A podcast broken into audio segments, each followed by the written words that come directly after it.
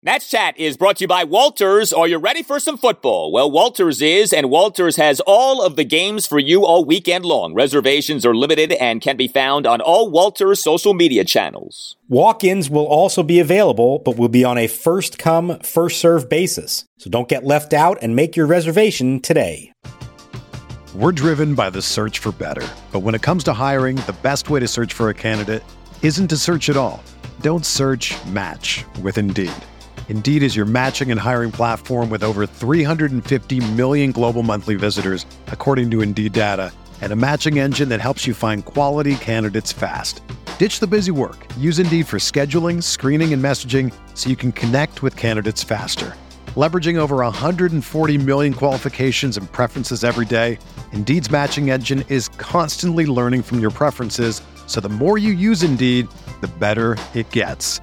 Join more than 3.5 million businesses worldwide that use Indeed to hire great talent fast. And listeners of this show will get a $75 sponsored job credit to get your jobs more visibility at Indeed.com slash BlueWire. Just go to Indeed.com slash BlueWire right now and support our show by saying that you heard about Indeed on this podcast. That's Indeed.com slash BlueWire.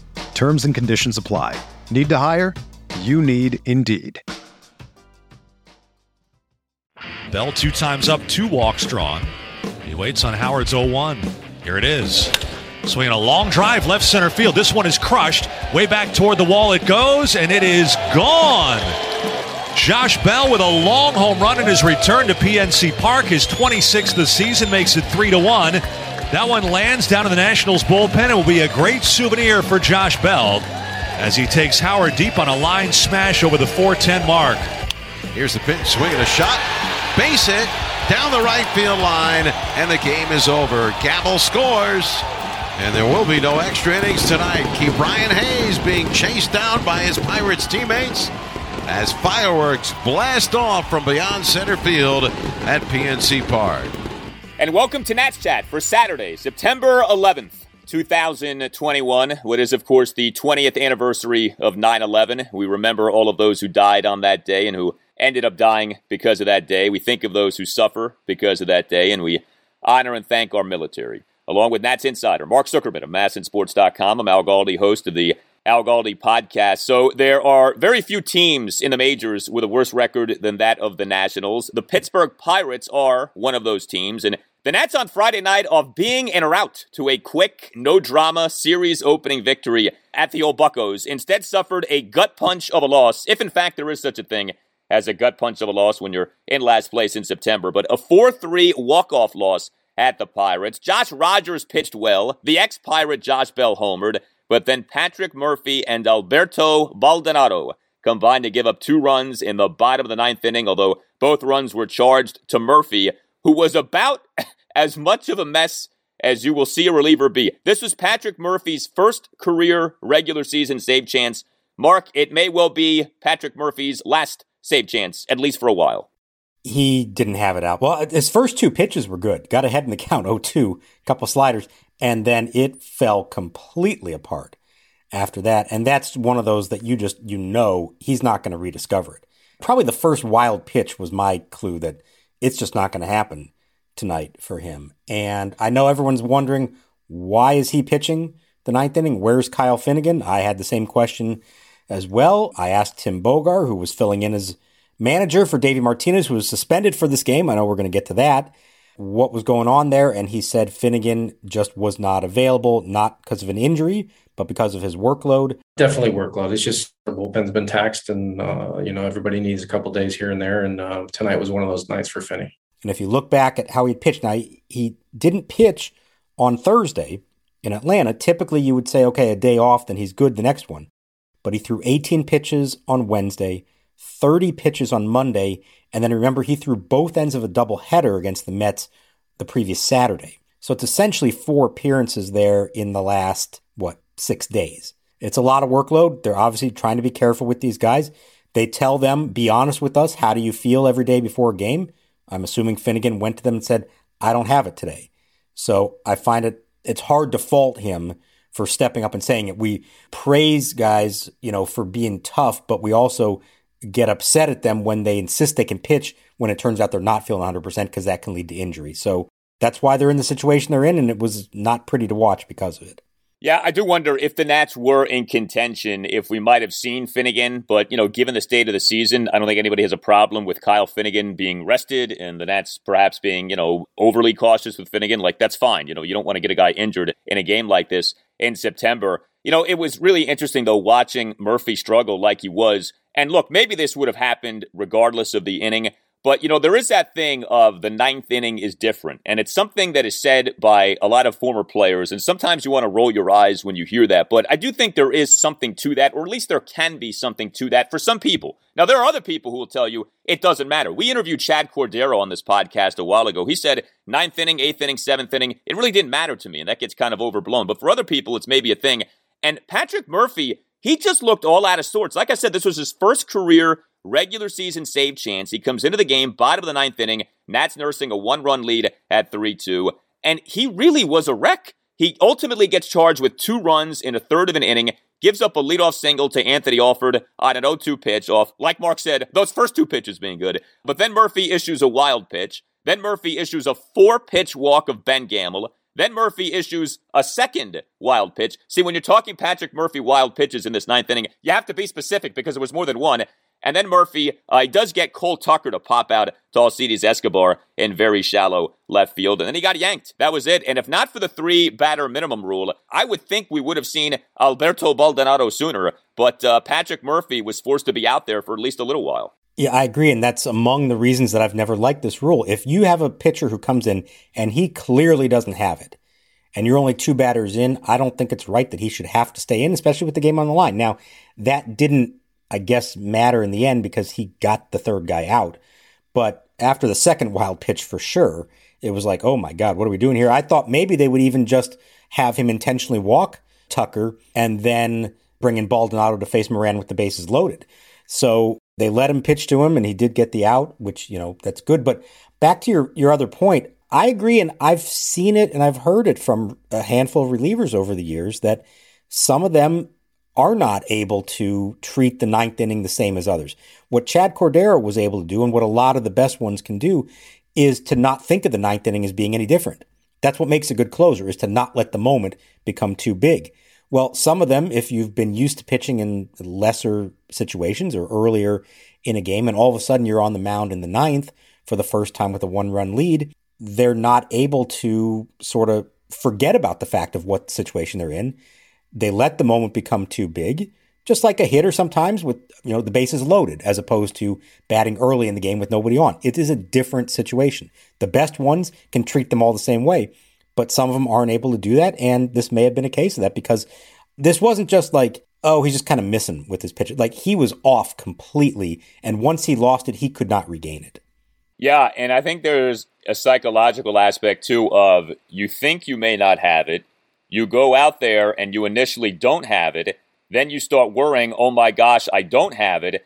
And it becomes this sort of a self manifestation thing, you know, and, and, and you sort of almost will yourself into not having it because you're so open to the possibility of yourself not having it. I know that's a lot of like psychobabble there, but I do think that there is something to that. And, you know, we don't know what was going on in Patrick Murphy's mind, but I don't think anybody would be surprised if that's what was happening. Now, again, he has a history of control problems. So this might have happened in the bottom of the fourth inning on Friday night. But man, that was not pretty to watch. And, you know, you kind of feel bad for the guy. Like, he was struggling out there, no doubt. And then Alberto Baldonado comes in. And I thought what the story of the game might end up being is wow, Alberto Baldonado pulls off another escape act because he's been really good, albeit, you know, in, in limited work here in these high leverage spots. So Baldonado comes into the game, bottom of the ninth, runners on second and third, one out, Nats up 3 2.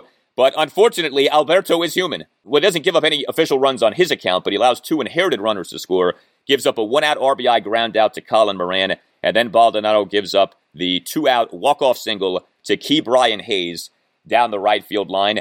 And that's it. And a game that for the longest while looked like it was going to be a Nats win, easy breezy, you know, quick game, ends up being a tough loss to take. Like, I know these are two bad teams, but geez, uh, that unraveled quickly for the Nationals. Yeah, and look, we can sit here and say, oh, well, the results don't matter. This team is rebuilding. Who cares anymore?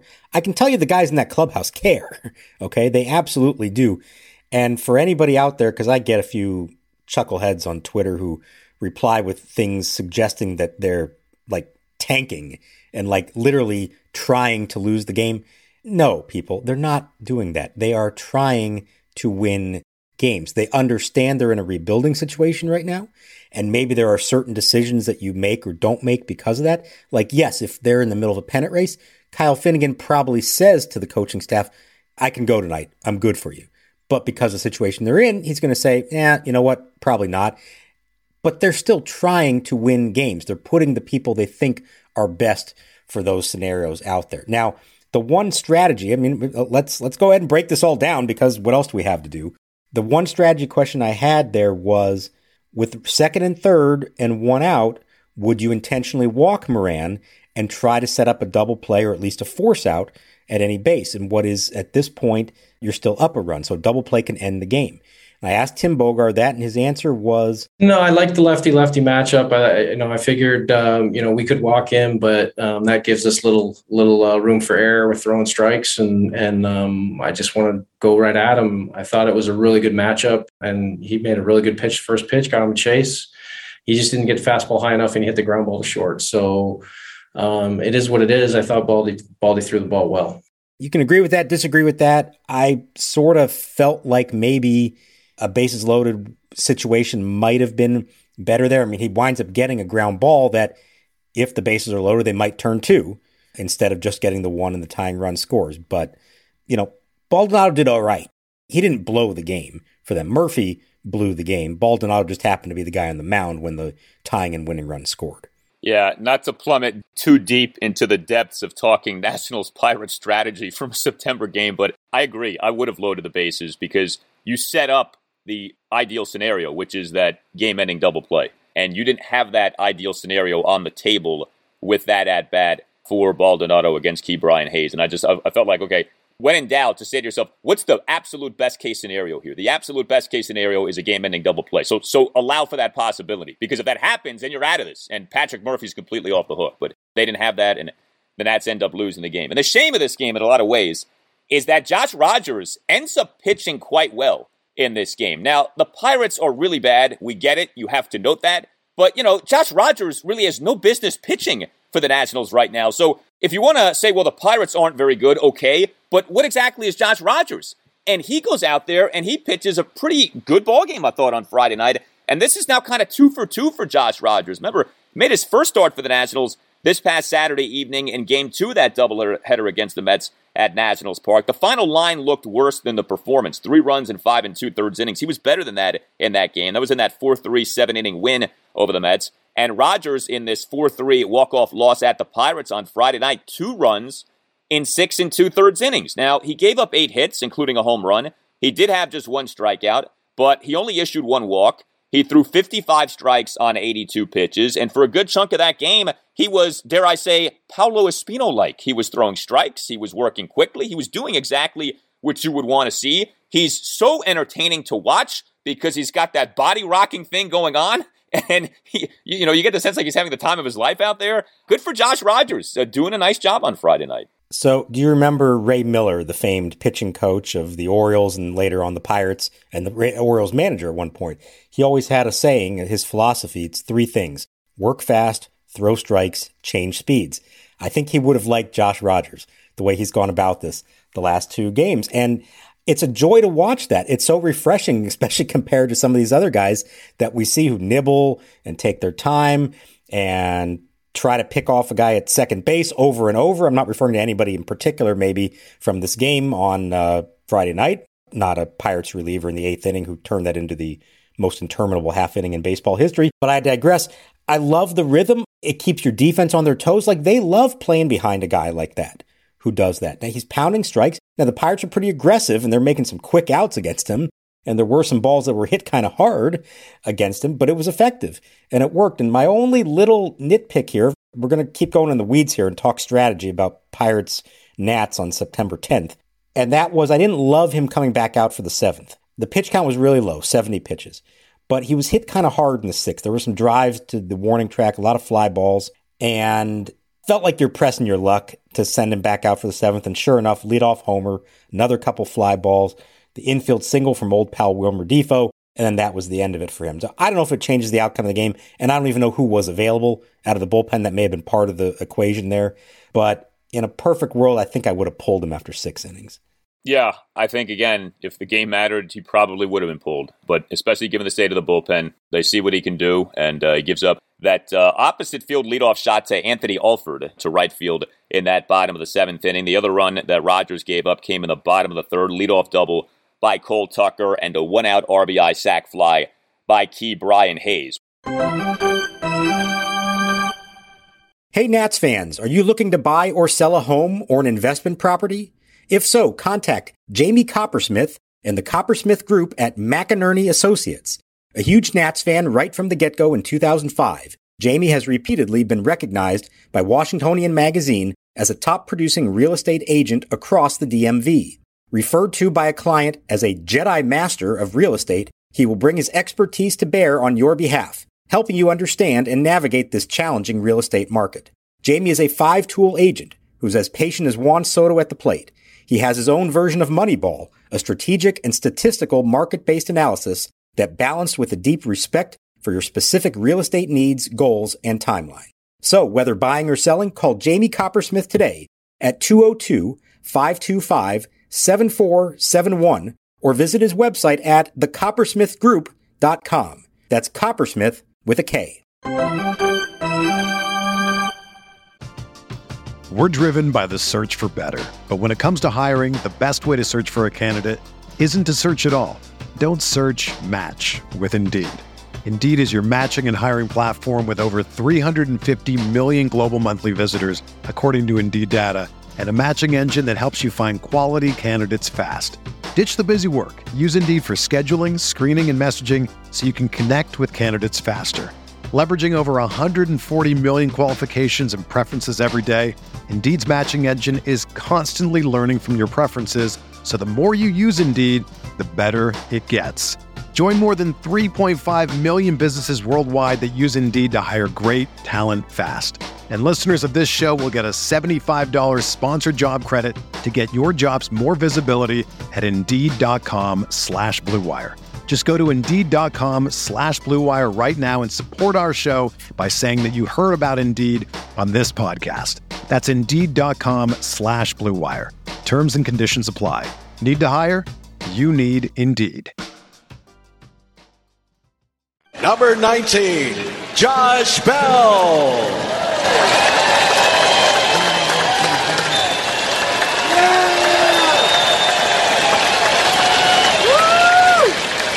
Standing ovation from most of the Pirates fans, and Josh took his helmet off and uh, waved to all areas of PNC Park as he steps in from the right side of the plate. Well, again, a shame of the game is Josh Rogers pitching well. The Nats not winning. Another shame of the game is uh, the revenge of Josh Bell, the ex Pirate, with another home run, another game in which he gets on base multiple times, two more walks for Josh Bell. Uh, I've noted this. He's walking a lot more lately. Been very nice to see this.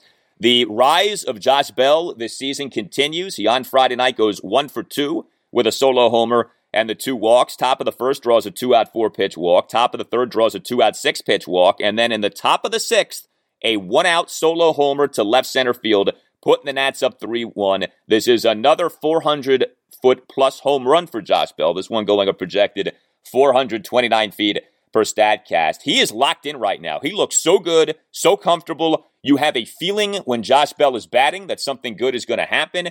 And uh, he is hitting some tape measure shots, and he hits another one on Friday night against his former team. And he said that one was probably the best right handed swing he's had all year. You could see that. And I asked him, I mean, that was, that's the tightest corner, the farthest away point in that ballpark, 410 feet to the little north side notch there in left center. And he said he had never hit one that way, at least not right handed in all his time there. So that's arguably one of the best swings of his career right there. And that tells you something. He is looking really good. I love the walks that he's taking. Like you said, he's he's picking the right pitches to swing out and he's causing damage on the ones he does uh, swing at. And the OPS, remember, just a couple days ago, we said the OPS was up to 800 for the first time. It's up to 812 now. So, I mean, there's still 21 games to go and an opportunity, maybe an outside shot at 30 homers and an OPS well over 800 and a slugging percentage approaching 500. this is turning into a really good season for him. And it was nice to see him do that in that ballpark. He got the good ovation when he came up to bat for the first time. And he looked pretty relaxed, both during the game and afterwards talking to us. He was, I know they took the loss, but he was in a good mood. And I just wonder if there's a certain comfort for him going back there and having that kind of game. Oh, yeah. Uh, it, it, certainly seemed to be the case. Josh Bell, by the way, with the 26 home runs now, is alone atop your Nationals home run leaderboard for the season, as finally Kyle Schwarber can no longer lay claim to being among the Nationals leaders, at the very least, in terms of home runs this season. It is Josh Bell at 26 and then Kyle Schwarber and Juan Soto at 25. So no worries, Nats fans. You're not going to have to say that Kyle Schwarber ended up leading the team in some form or fashion in home runs on the year. It's amazing, right? So many things change over the course of a baseball season. We came into the season saying, all right, Josh Bell will play first base about 75% of the time. You know, Zim will play against lefties. It's been Josh Bell, you know, it feels like certainly lately like 100% of the time. But Bell has earned it. He hits both right handed and left handed pitching. Like, I think that's one of the really encouraging things and big takeaways from his season. This guy is not someone who you look at and you say, well, you know, if uh, a lefty's pitching, you're in trouble with Josh Bell. No, he's doing just fine from both sides of the plate this season. Yeah, and I think that combination plus the defense that he's shown, much improved, is what could prompt the Nationals to say, we don't necessarily need a Ryan Zimmerman next year you know, don't, we don't want to get too far ahead of ourselves here. And if Ryan Zimmerman wants to return, they will find a way for him to return. But Bell's numbers against lefties, it's 812 OPS against lefties now. So just as good against lefties as righties. Batting average is much lower, 228, but he's hit nine homers off lefties. And between that and the defense, I mean, we went into the season thinking, okay, Zim's going to start against lefties and he's going to come in late for defense. And that hasn't happened at all. Josh Bell deserves to be the everyday first baseman. And if Zim does choose to come back next year, suppose if there's a DH in the National League, that would open up some doors. But if not, it may be truly a bench role and not even a part time role like he was supposed to be in this year. If you go by OPS Plus, this is the second best season of Josh Bell's career. His career best season was 2019, but this 2021 season is better than anything Josh Bell did prior to 2019 and better than what Josh Bell certainly did in 2020 when he, when he had that down season for the Pirates. So really good to see that. He continues to hit well. You know, it was not a great night offensively for the Nationals. They only finished with three hits, three runs on three hits. I mean, I guess you say that's efficient. Nats did work five walks in the game, but a guy who got on base once again, multiple times in the game, was Lane Thomas. So here's someone who, you know, the consistency and we had had the conversation with Lane of, all right, he's doing well, but what does this mean? What can this guy actually be?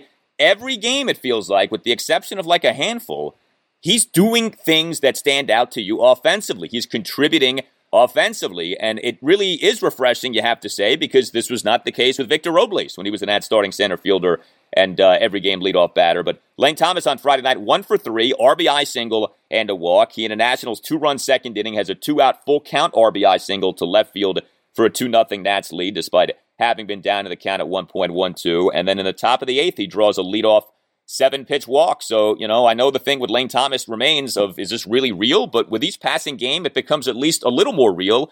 And I know we we hit on this recently. More and more, I think it is kind of feeling like while you can't guarantee him as your everyday center fielder to begin next season, it's very much a possibility at this point. And with all of the other things the Nationals have to address this offseason, I don't want to say it's something you cross off the list, but at least it's something you can put to the back burner this offseason of it's not your top priority. You may have your leadoff guy for next year in Lane Thomas. Yeah, and I think if nothing else, he deserves a shot to come to spring training and and a real chance to win the job. Now, in theory, that could be in left field if they want to go out and get a center fielder, or if they think that Victor Robles is going to turn it around. And, you know, you could end up with both of them in some capacity. But what Thomas has done, absolutely bare minimum, he deserves to come to spring training with a real shot at winning an everyday job. And he's basically been with them for a month now. He went into Friday's game with 0.9 war, according to baseball reference, and did some good things in this game. So I'm going to go out on a limb and hope that he gets up to one war now after that game. So that's one war in one month. I know we can't do this, but if in theory he played exactly the same way for the entire season, that's six war. That's outstanding. That's all star. That's like borderline MVP caliber. Okay. Obviously, I know that's not what would actually happen if he did play every day. But it's just to point out how good it's been in a compressed window here since he's joined the team to the extent that even if he had a down month, even if he struggled the rest of the way, I think we've seen enough here to say there's something there and we want to see more of it and he deserves a shot to to be in the mix next year. Yeah, uh, I don't think there's any question about that. The slash line continues to be impressive with Lane Thomas as well. 101 plate appearances for the Nats, 314 batting average, 406 on base, 523 slugging. So our opinions of the prospects acquired in a sell-off will change and evolve. But as things stand right now, is he not the number one guy in terms of who has impressed you the most? You know, I mean, for a while it felt like Josiah Gray's been a little off lately. We'll see what happens in this next start. But in our uh, daily changing rankings of these prospects or just the guys who've leapt out to us the most, it's Lane Thomas, especially with the backstory, right? The trade that brought him here, that Jon Lester trade, which already is taking on this like, you know, legendary connotation of the Nats somehow con the Cardinals into giving up something for Lester and ends up being a guy who would be an MVP candidate if he played for all six months this season. So said Mark Zuckerman uh, on this installment of the podcast. It's exactly what I said. Put it down. That's exactly what I said. Yes. Riley Adams was the National starting catcher on Friday night, and he has a triple. It feels to me like the Nats have had a lot of triples lately, uh, which is a good thing. But Riley Adams, one for four, RBI triple, and a couple of strikeouts. Two run second inning, a one out RBI triple to left field on a ball that got past the Pirates left fielder Anthony Alford, who failed in his attempt at a diving forward backhanded catch. That's like every triple. The outfielder does something that he probably shouldn't have done, but it ends up being a triple. But any surprise that Adams was the starting catcher, or did you maybe kind of suspect this would happen? Well, I mean, maybe because they're facing a lefty, although that guy only pitched two innings. Uh, maybe that had a little bit to do with it as far as a matchup thing. But uh, yeah, I don't know. We we might just because Ruiz has been a little underwhelming, like we've discussed, and Adams has been so good that maybe instead of um, one or two starts a week, it could become two or three, possibly. We'll see. I, I would assume that Ruiz is going to catch Josiah Gray on Saturday, so that may have had something to do with it. And then would you bring him back for a day game on Sunday or would you go to Adams? So, I mean, it's, it's an interesting question. Kind of like last weekend when Adams caught the first game of that five game series, it sort of set him up now to catch three for the weekend. So, I don't know. I think the more he does this, the more you say, well, we have to find ways to get him in there without sacrificing the looks you need to get at Ruiz.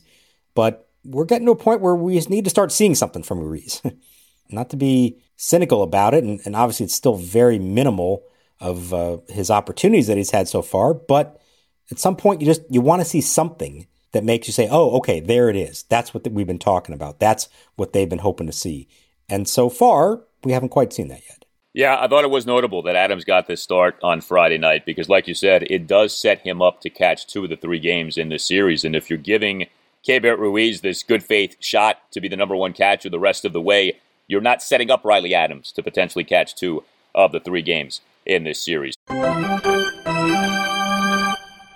Nats Chat is sponsored by Silver Branch Brewing Company, located in downtown Silver Spring, only a one minute walk from the Silver Spring Metro station. Silver Branch is a perfect jumping off point to Metro down to the game. Park at the Cameron Street parking lot and meet up with friends for a beer and a bite to eat before metroing down. You can also get Silver Branch beer at Nationals Park. Beyond the Gnome World, one of Silver Branch's four flagship beers, is available at District Drafts at Section 223. Brewed to be light and refreshing, Beyond the Gnome World won a gold medal for the Saison beer style at the Great American Beer Festival last year. Beyond the Gnome World is deliciously dry and thirst quenching and the perfect beer for hot summertime ball games. You may not be familiar with Saison, but take our word for it, baseball season is the perfect season for Saison, and buying from District Drafts to support your local breweries is a gnome run. Go to section 223 and try Beyond the Gnome World the next time that you're at Nats Park, and make sure you stop by Silver Branch, located in Metro Plaza, just steps from the Silver Spring Metro. Silver Branch Brewing Company, when you come in, let them know that the Nats Chat podcast sent you. Hey, Nats fans, this is Eric Bramer, play by play broadcaster for the Fredericksburg Nationals. Time is running out to see the Fred Nats in their inaugural 2021 season at beautiful new Fred Nats Ballpark. With promotions every night of the week and a talented roster that includes Jackson Rutledge, Jeremy De La Rosa, Brandon Boissiere, Yordy Barley, and many more, the time's never been better to see tomorrow's Washington Nationals stars today. Visit frednats.com for ticket information and follow us on social media at FXBGNats for the latest updates. So we had the news that came out prior to this game, and that was the suspensions of Sean Nolin and Davey Martinez. So MLB, not that long before first pitch on Friday, puts out a press release saying that Sean Nolin has received a five game suspension and an undisclosed fine for, as MLB said in its press release, quote, intentionally hitting, end quote, Freddie Freeman of the Atlanta Braves. I just found that kind of funny that even MLB didn't buy what Sean Nolin had to say after that game. Super humid out compared to places we've been playing, and you know, just happens. Balls slip out of your, you know, out of your hand. Rosin for me doesn't do much. Now, in the press release, MLB said that Sean Nolin is appealing the suspension. Uh, more on that in a moment. MLB also announced that Davey Martinez had received a one game suspension and an undisclosed fine. This is how it normally goes. The thrower of the pitch and the manager of the pitcher who threw the pitch each get suspended. Davey served his suspension on Friday night. Before we get to how ridiculous it is that nothing is happening to Braves reliever Will Smith, is Nolin appealing or is he not appealing? Because I saw what you tweeted, and that was it looked like Nolin was in fact beginning the serving of his suspension on Friday night. Yeah, so the official announcement from MLB, which came out a little before 5:30, only about an hour before game time, was that he was appealing, which in 99% of cases is what players always do, even in the obvious clear-cut ones, and that's the union usually just kind of doing it on their behalf and they have a hearing at some point and MLB decides whether to reduce it or not and then they end up serving however much time. And then it was actually after the game started that the Nationals informed us that he had dropped the appeal and that he was already starting to serve the suspension. So I don't know exact timing of all this. I do wonder if somebody said to him, hey, you know what? It's five games. We have Josh Rogers starting this one. We can get through five games without you, but after that, we might need you again. So why don't you just take these five games off right now? Like, we know what you did. You know what you did you're probably not going to, with a straight face, be able to convince MLB to reduce that suspension.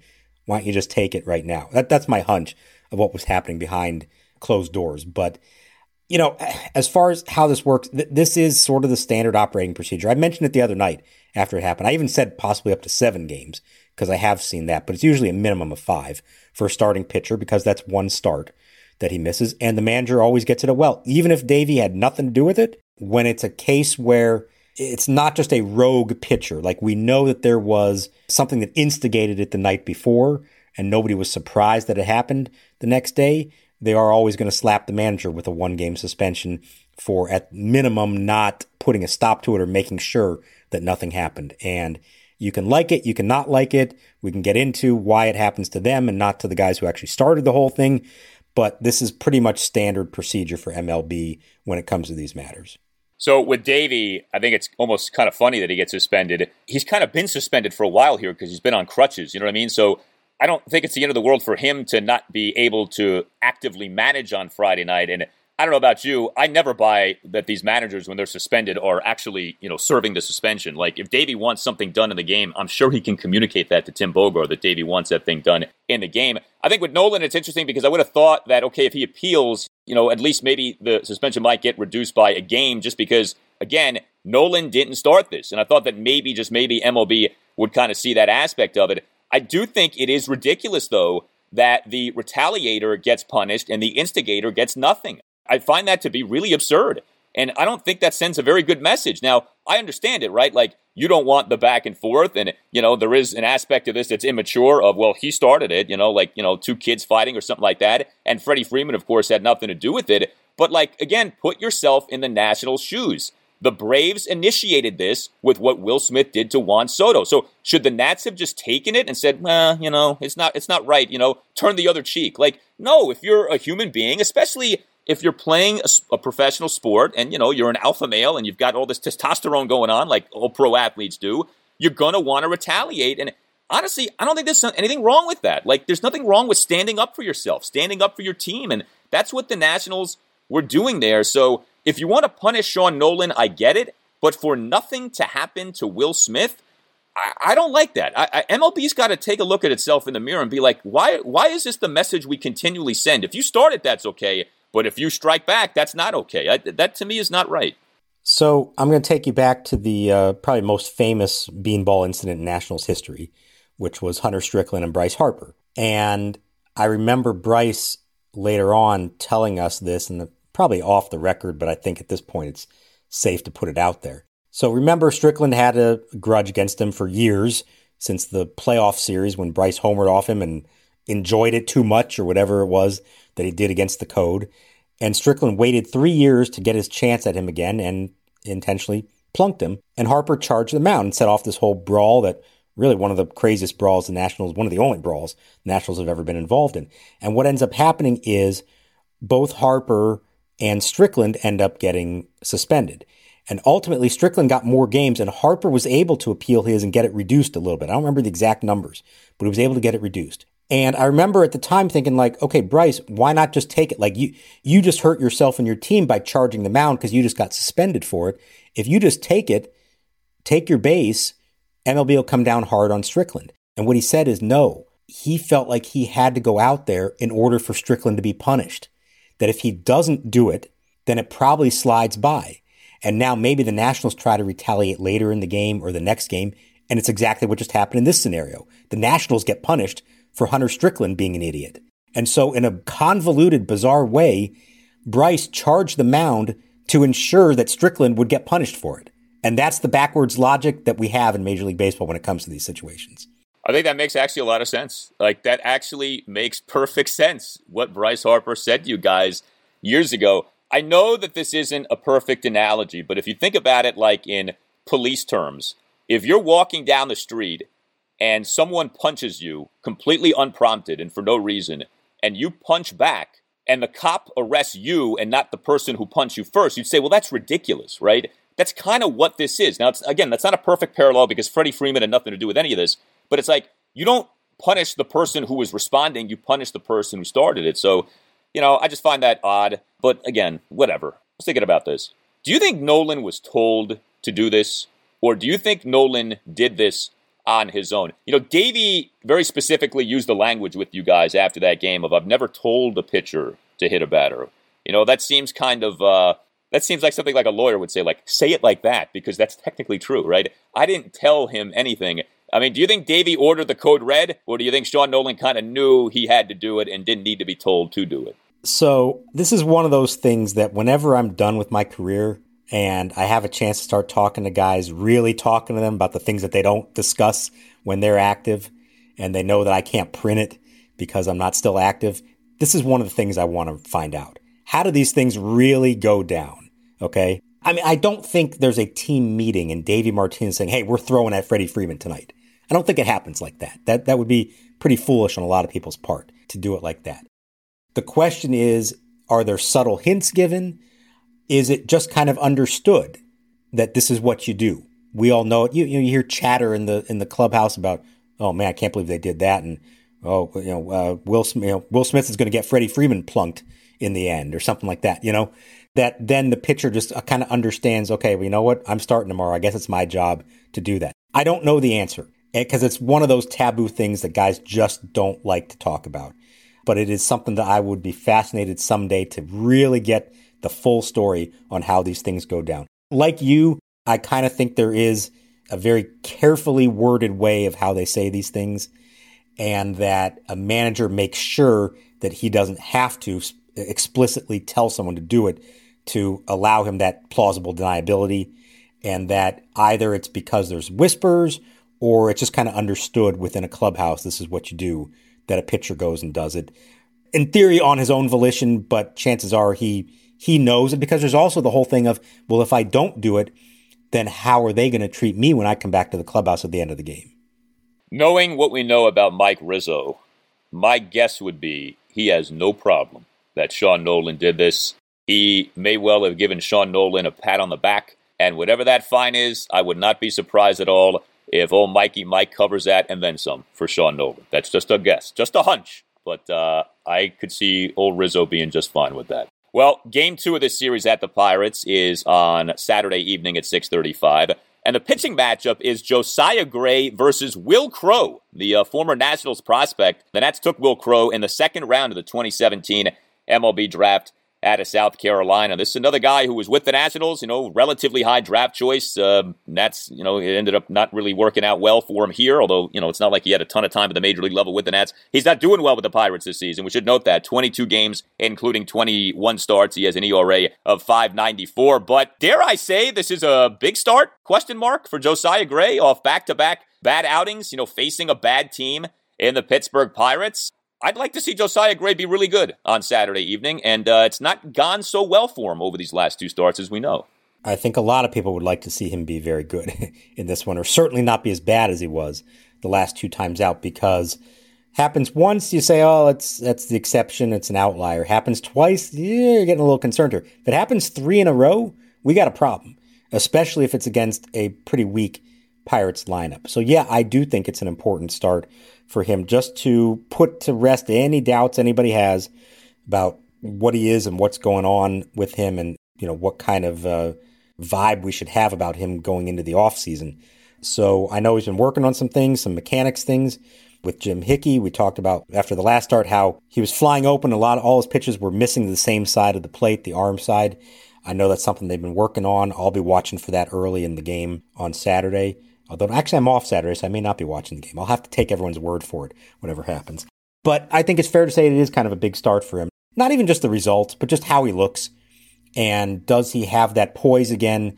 Does he, you know, resemble the guy that we all got so excited about in the first five starts as opposed to who we saw in the last two?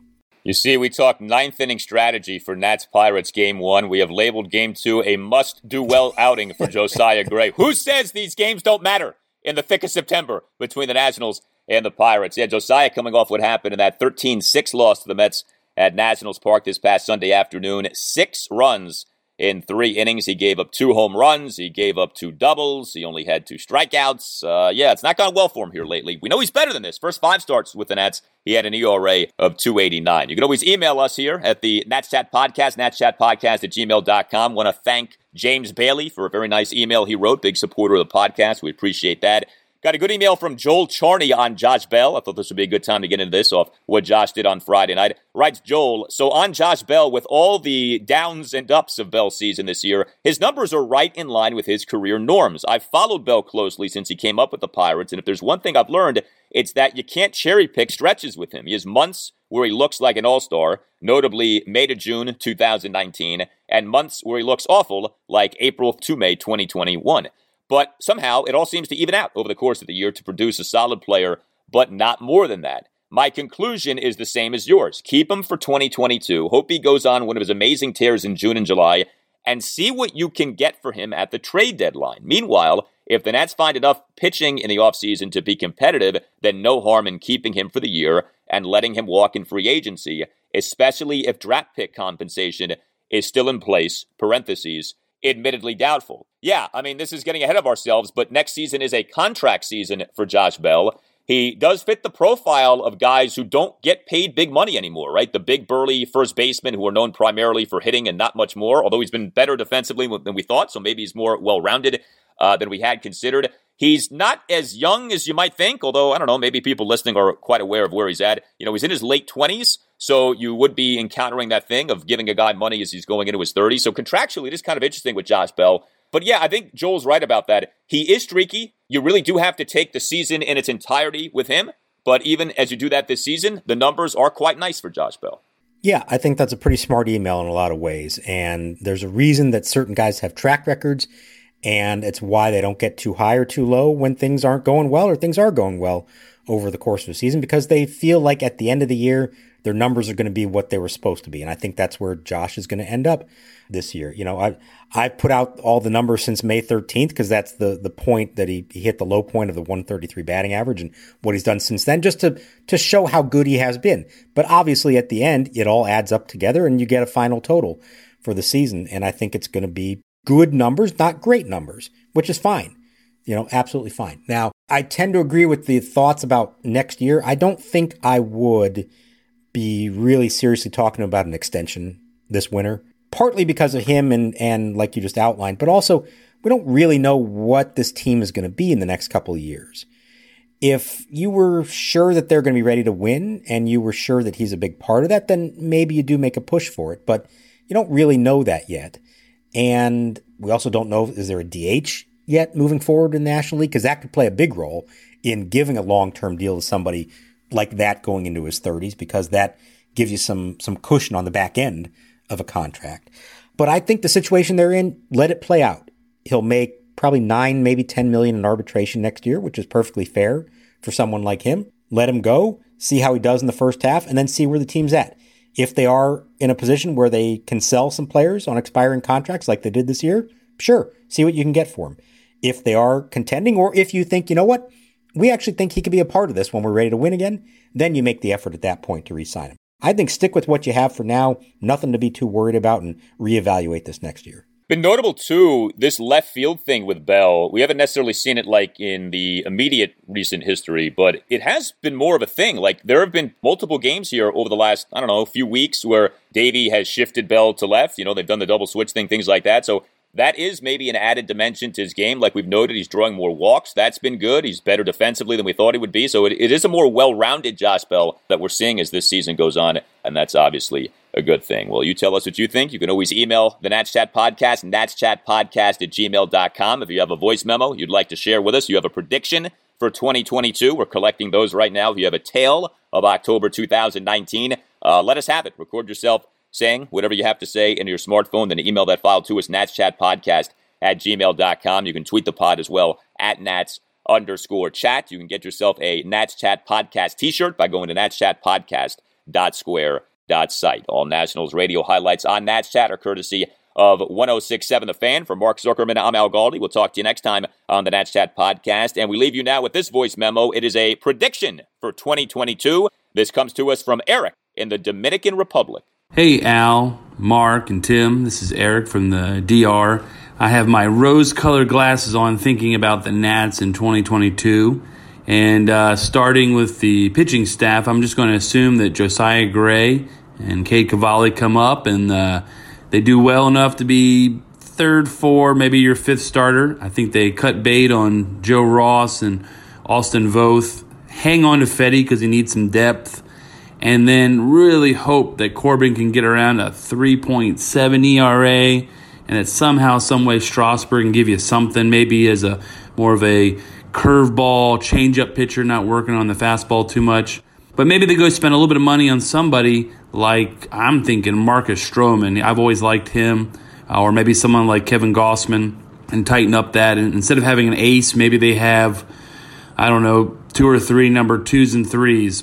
But I would say also, why don't they go out and get Kyle Schwarber again? He seemed to love playing here. We loved him. Maybe give him a two year deal, and then maybe uh, go on the cheap for somebody like a 33 year old Eduardo Escobar or a Kyle Seager, or maybe even spend a little money on someone who's a little older but has had great years like Marcus Semien.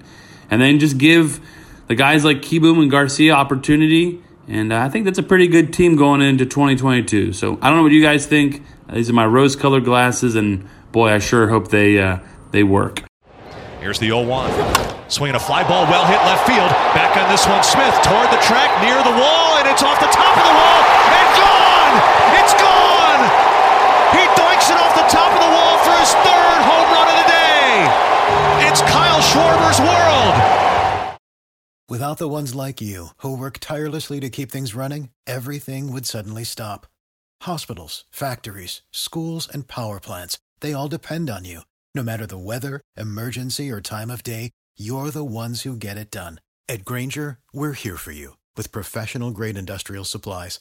Count on real time product availability and fast delivery. Call clickgrainger.com or just stop by. Grainger for the ones who get it done.